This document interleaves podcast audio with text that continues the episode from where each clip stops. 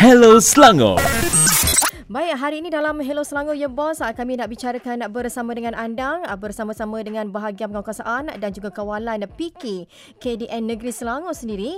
ah, Di mana hari ini kita nak kongsikan bersama dengan anda mengenai klasifikasi filem di bawah Atap Penafisan Filem APF 2002. Dan sekarang ni, jom kita nak terus berkenalan bersama dengan tetamu kita. Kalau tak silap Yuyuy, ini merupakan kali kedua eh. Kita bersama-sama, pastinya terus kita nak bersama dengan Tuan Ahmad Hilmi bin Said merupakan pengarah bahagian penguasaan dan juga kawalan PK Negeri Selangor. Assalamualaikum. Waalaikumsalam warahmatullahi wabarakatuh. Ya. Sihat eh? Alhamdulillah. Betul eh kali kedua eh? Betul. Ah, Betul kali kedua. terserempak berkali-kali. Betul. Ah, tapi singgah di konti dua kali eh? Dua kali. Alhamdulillah. Alhamdulillah. Okey, baik. Ah, Sebagai pembuka bicara kita pada petang ini dalam Hello Selangor Ya Boss, mungkin sedikit yang kita nak kongsikan bersama dengan rakan-rakan pendengar kita dan juga yang sedang saksikan kami menerusi live FB sekarang ni. Ah, Secara ringkas tentang ah, bahagian penguasaan dan juga kawalan PKK ini sendiri ah, dalam Kementerian Dalam Negeri dan juga atta-atta yang dikuatkuasakan. Silakan. Okey, terima kasih Jui. Uh, pertamanya saya nak ambil kesempatan ni dulu lah. Uh, bukan ambil kesempatan, kan ambil peluang lah. Ambil peluang. Ambil Kesempatan, kesempatan tu takut baik. Betul je. Ambil peluang ni. Ya. Uh, saya nak manfaatkan peluang ni untuk pertamanya saya nak rakamkan penghargaan lah. Mm-mm. Dan juga ucapan terima kasih di pihak kami. Dan sebagaimana yang Yuyu sebut tadi, ini adalah kali kedua. Ya. Dan kami sangat hargai Mm-mm. bila diberi peluang yang sebegini. Dan kami akan manfaatkan dengan baik lah. Ya, InsyaAllah. sebaik mungkin eh. Sebaik mungkin insyaAllah. Mm-mm. So kali kedua Yuyu jadi saya ingat uh, penerangan penjelasan tentang bahagian kami ni ringkas-ringkas je lah. Mm-mm. Uh, mungkin ada lagi pendengar yang yang di Masih luar lagi sana tu masih kan? Ya, Ah, betul betul. betul. betul. Jadi saya bawa sikit lah sebenarnya bahagian kami ni yang Yuyu sebut tadi bahagian penguatkuasaan dan kawalan Kementerian Dalam Negeri dia merupakan satu satu bahagian yang berada di bawah Kementerian Dalam Negeri lah. Mm-mm. Dan uh, bahagian ni sebenarnya kalau atas nama bahagian penguatkuasaan dan kawalan kita mula wujud pada 1 Mac 2018. Mm-mm. Dia adalah gabungan daripada tiga bahagian yang sedia wujud uh, di dalam KDN. Mm-mm. Uh, Maknanya yang ada sekarang ni lah eh. betul uh, sebelum ini. Sebelum ni ini, ada tiga okey. bahagian tu. Mm-mm. Uh, pertama bahagian uh, kawalan penapisan filem dan penguatkuasaan, kemudian bahagian kawalan penerbitan dan teks Al-Quran dan satu lagi uh, unit penguatkuasaan bahagian keselamatan. Ketiga-tiga uh, dua bahagian dan satu unit ni bergabung maka terbentuklah uh, bahagian penguatkuasaan dan kawalan. Mm-mm. Ah itu itu dia dia punya sejarah sedikit lah you ya. Mm-mm. Uh, kami sekarang ni beribu pejabat di Presin 1 lah di Putrajaya. Putrajaya. Dan bahagian kami ni wujud di semua negeri. Mm-mm. Uh, semua negeri. Kalau you pergi ke negeri mana pun nak cari kami, Memang ada. insyaAllah ada. Okey. Uh, memang ada lah kan, memang ada. Mm-mm. Okey, uh, dan Kalau di Selangor sendiri di mana? okey kalau di Selangor kita beribu jabat di uh, Plaza Masalam. Okey. Uh, di Shah Alam, di Plaza Masalam dan kita ada dua lagi cawangan sebenarnya kalau di Selangor ni Yui. Mm-mm. Uh, itu Special, uh, eh? Ya, oh special untuk Selangor. Special, ya. Sebab Selangor ni dia ada pintu masuk utama negara. betul. Jadi kita juga wujud uh, kewujudan kita kita wujud di uh, pintu masuk utama KLIA, KLIA, dan juga yang keduanya pintu masuk utama di Pelabuhan Kelang. Pelabuhan Kelang, Uh, di KLIA itu melalui mod udara dan di Pelabuhan Kelang tu mod laut. Mm-mm. Uh, dia dia punya kita guna istilah mod lah bagi term yang kami guna pakai di sinilah. Mm-mm. Uh, kemudiannya dari segi penguasaan Mm-mm. macam kami ni kami fokus kepada empat akta sebenarnya. Okey, antara Empat- tugas-tugas lah eh. Betul, mm-hmm. betul. Empat akta yang kita kuat kuasakan. Uh, yang pertamanya akta mesin cetak dan penerbitan 1984. Ini akta yang berkaitan dengan uh, kawalan ke atas mesin cetak dan aktiviti-aktiviti percetakan. Ha, itu nak terbit, nak cetak, nak apa semua tu. Inilah akta dia. Eh? Kemudian akta yang kedua berkenaan dengan akta pencetakan teks Al-Quran. Mm-mm. Maksudnya di Malaysia ni kalau berkaitan dengan teks Al-Quran, maka ada akta, ada satu akta yang mengawal, yang menguatkuasakan. Ha, inilah akta dia. Mm-mm. Saya sentuh sikit-sikit je ni, Yuyu. Ya. Mm-mm. Ha, sebab kita ada agenda yang lebih besar ni. Ya, betul? Okey, Ha-ha. okey.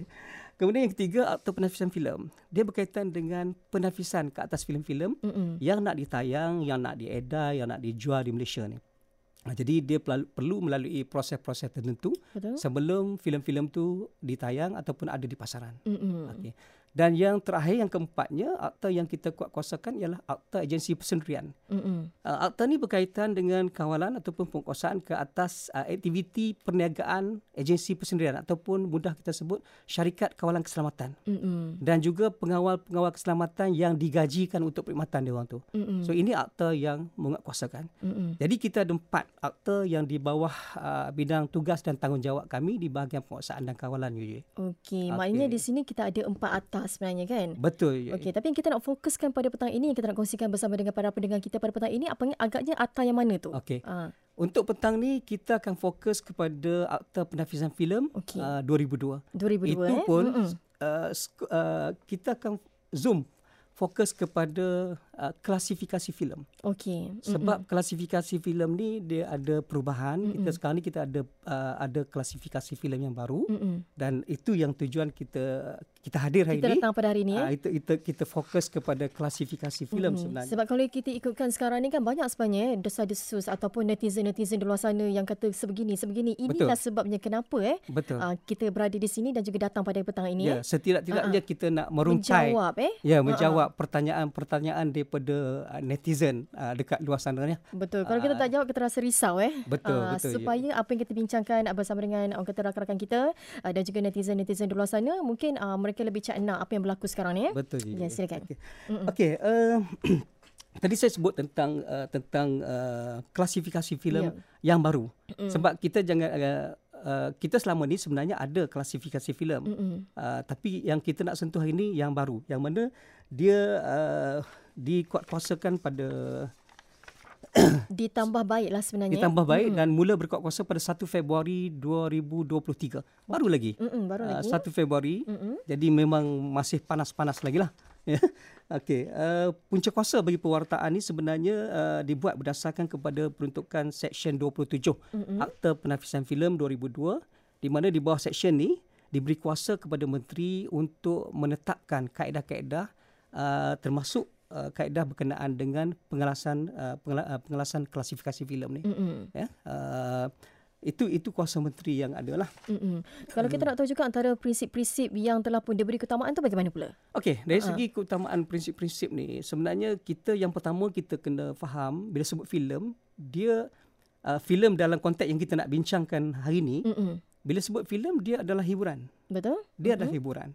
Bila hiburan maksudnya kita uh, kita akan jadi uh, kita perlu bagi ruang kepada seadilnya kepada semua generasi.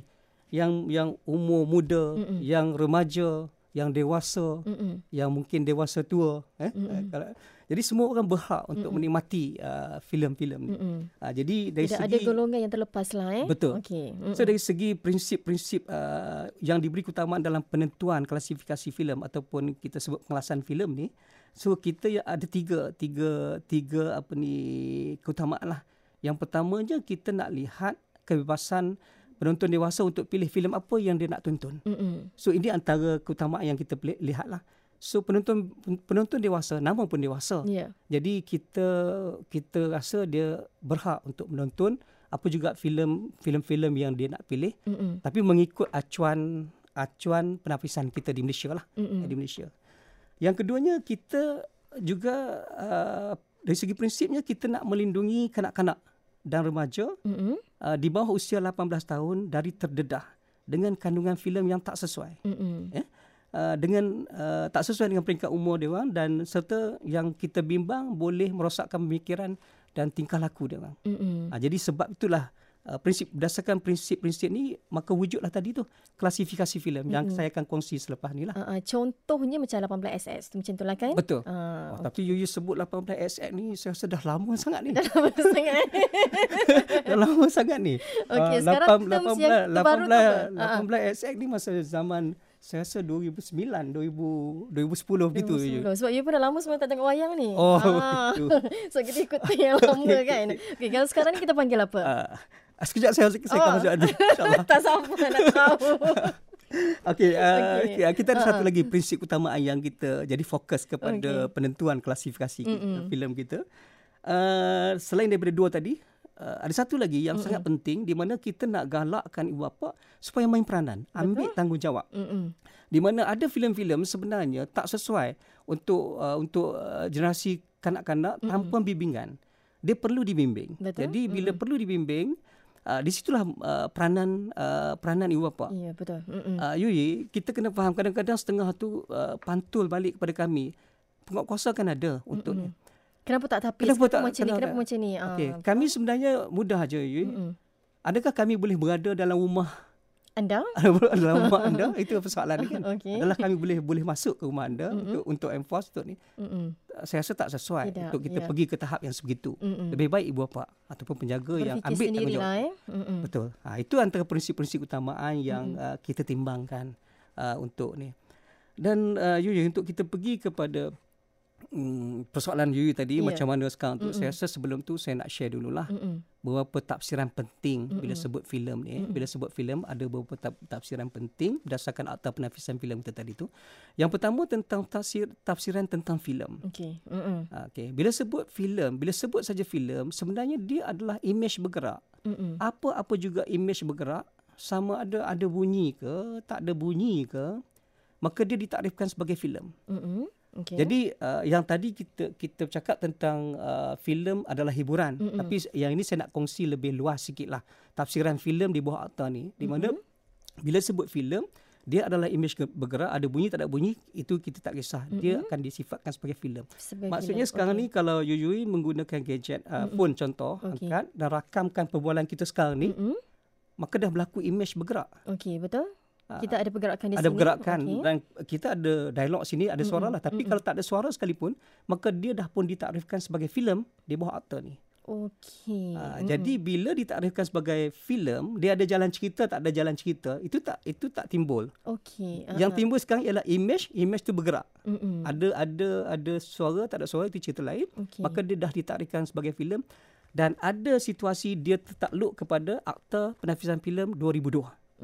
Ah itu itu yang itu dia punya ni lah. Mm-mm. Kemudian tafsiran yang kedua adalah berkenaan dengan bahan publicity sebab kita nak relate dengan nanti dengan uh, filem panggung tadi mm-hmm. yang klasifikasi filem. So bahan publicity filem ni senang saja. Apa-apa juga uh, bahan bercetak uh, penerbitan bercetak mm-hmm. yang mempromosikan tentang filem tu. Okay. Uh, berkaitan dengan filem tu maka dia disifatkan sebagai bahan publicity di bawah akta ni ya mm-hmm. di bawah akta ni. Dan uh, satu lagi yang yang saya rasa perlu kita tahu sebelum kita masuk kepada kepada klasifikasi filem tadi tu mm-hmm. tentang 18SS uh, tu. Uh, tak habis lagi tu. Saya bila you sebut macam tu saya rasa macam saya dibawa balik ke di, di era lama. Uh, era lama. betul betul. kita throwback kembali. Uh, betul. Okay. So uh-huh. empat aspek uh, mm-hmm. empat aspek penapisan filem yang yang juga saya rasa para pendengar perlu tahulah. Mm-hmm. So dalam menapis filem uh, ataupun bahan publicity filem tadi memang fokus utama di pihak Kementerian Dalam Negeri ialah mm-hmm. kepada uh, pertamanya tentulah uh, keselamatan dan mm-hmm. juga ketenteraman awam. Betul. Sebab mm-hmm. kita sangat bimbang kandungan filem yang dibawa yang nak hidang yang nak dihidangkan kepada kita tu mm-hmm. Uh, menyentuh elemen-elemen keselamatan dan juga ketenteraman awam. Mm-hmm. Uh, ini Faham. ini sangat kita uh, bimbang mm-hmm. kalau di negara kita lah. Mm-hmm. Kemudian tentang isu keagamaan, mm-hmm. sosial ini budaya. Ini penting juga. Ya mm-hmm. betul. Sosial budaya, ketertiban dan juga ketata susilaan. Ini ada empat uh, aspek utama uh, tapisan filem ini. Hello Selangor. Masih lagi bersama dengan bahagian pengkuasaan dan juga kawalan PKKDN Negeri Selangor yang dah pun bersama-sama dengan kita pada hari ini. Uh, dan juga kita masih lagi bersama dengan yang berbahagia Tuan Ahmad Hilmi bin Said merupakan pengarah bahagian pengkuasaan uh, dan kawalan PK Negeri Selangor. Dan hari ini uh, kami kongsikan bersama dengan anda mengenai klasifikasi filem di bawah Akta Penapisan Filem APF 2002. Dan tadi sebelum kita berhenti berehat, kita dapat berkongsikan bersama dengan anda kan antara empat aspek utama bagi penapisan filem filem dan juga uh, bahan publicity filem. Dan tadi dah pun uh, tetamu kita terangkan dan bersama-sama dengan kita. Tapi sebelum itu uh, mas, mungkin boleh menjawab persoalan Yuyu kan? Betul insyaallah 18 SS kalau sekarang ni kalau kita sudah maklumkan uh, kalau yalah sebab Yuyu dah lama dah tak wayang ni. Okay, uh, kan? Dah ada you kat belakang tu je maknanya dah umum lah kan? Betul uh, betul yeah, betul. okey 18 SS silakan. Okey uh, sebelum saya uh, masuk tentang uh, klasifikasi filem uh, baru ni yeah. yang di, baru kita kenal ni yang tadi mm-hmm. saya sebut 1 Februari 2023. Mm-hmm. Baru lagi lah sebenarnya kan? Betul. Mm-hmm. Uh, itu yang sebab tu kita ambil peluang untuk yang ini dulu. Mm-hmm. And, Uh, sebenarnya saya nak saya nak saya nak bawa balik para pendengar kita kepada klasifikasi yang sebelum ini. Okay. Sebelum ni uh, kita perkenalkan tiga. Uh, pertamanya U yang Yu sebut tadi tu. Uh, U U tu untuk tontonan umum. Uh, tontonan umum tak tak ada isu Mm-mm. dan tak susah Maknanya pun. semua lapisan boleh. Betul. Okey. Sebut daripada bayi Mm-mm. sampai kepada dewasa tua boleh Mm-mm. nak tengok. Mm-mm. Jadi bukan satu cabaran juga kepada kami penguatkuasa untuk uh, kuat-kuasakan uh, U ini. Okey. Uh, uh, yang keduanya sebelum ini kita ada P13 Mm-mm. dan yang ketiga kita ada 18 sahaja. Okey, tak ada Jadi, SS dah eh? Tak ada. tak saya ada. saya cuba juga nak cari nak yang tengok ni. Tu, eh? Tak jumpa. tak jumpa. tak jumpa. Bila tak jumpa tu ah inilah inilah yang lama, lama lah, yang sebelum. Lama, uh, yang you Mm-mm. sebut tu uh, sebelum ini. Uh, sebelum ini. Okey, ini yang tiga ni yang kita ada sebelum ni dan yang baru berkuasa pada 1 Februari daripada tiga Mm-mm. wujudnya lima. Oh, sekarang dah ada lima eh? Sekarang dah ada lima. Okay. Lima ni, mm-hmm. Yuyu, sebenarnya kita menyesuaikan yang saya sebut tadi. Prinsip-prinsip untuk yang diberi keutamaan tu. Mm-hmm. Yang tadi kita menghormati orang dewasa, hak untuk menonton. Mm-hmm. Kemudian kita melihat kepada remaja, uh, golongan yang 18 tahun ke bawah, mm-hmm. uh, remaja, kanak-kanak. Kemudian kita mengambil kira juga yang peranan ibu bapa yang tanggungjawab peranan ibu bapa untuk uh, kawal selia uh, anak-anak di rumah tu. Mm-mm. Jadi sekarang ni wujudnya lima. Mm-mm. Lima ni dalam keadaan pertamanya kita kekalkan U, U. untuk tontonan umum. tontonan umum. Mm-mm. Dan memang satu keperluan pun untuk adanya U ni Mm-mm. supaya bagi gambaran kepada mesej kepada para penonton untuk ibu bapa juga dia tak perlu nak bimbang dari segi kawalan. Dia boleh tinggalkan uh, ruang ruang apa ruang ruang menonton televisyen mm-hmm. kalau kat rumah lah mm-hmm. dia boleh tinggalkan sebab you. You. Uh, insyaallah.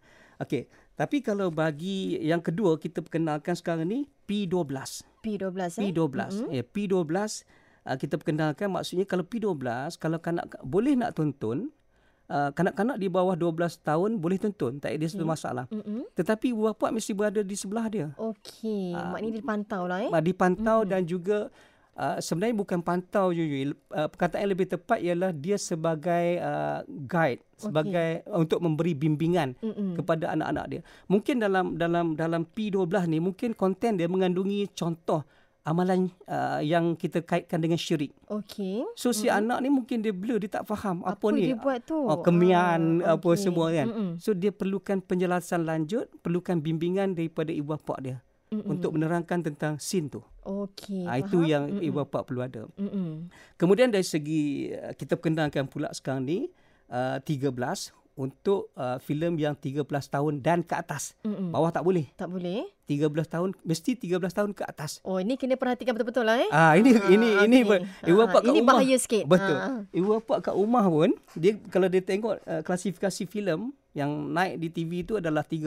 Mm-mm. Jadi anak-anak yang berumur 12 tahun ke bawah tak boleh tonton. Tidak dibenarkan eh? Tak dibenarkan. Mm-mm. Jangan benarkan. Mm-mm. Sebab yang 12 tahun tu memang konten dia tak sesuai untuk 12 tahun ke bawah.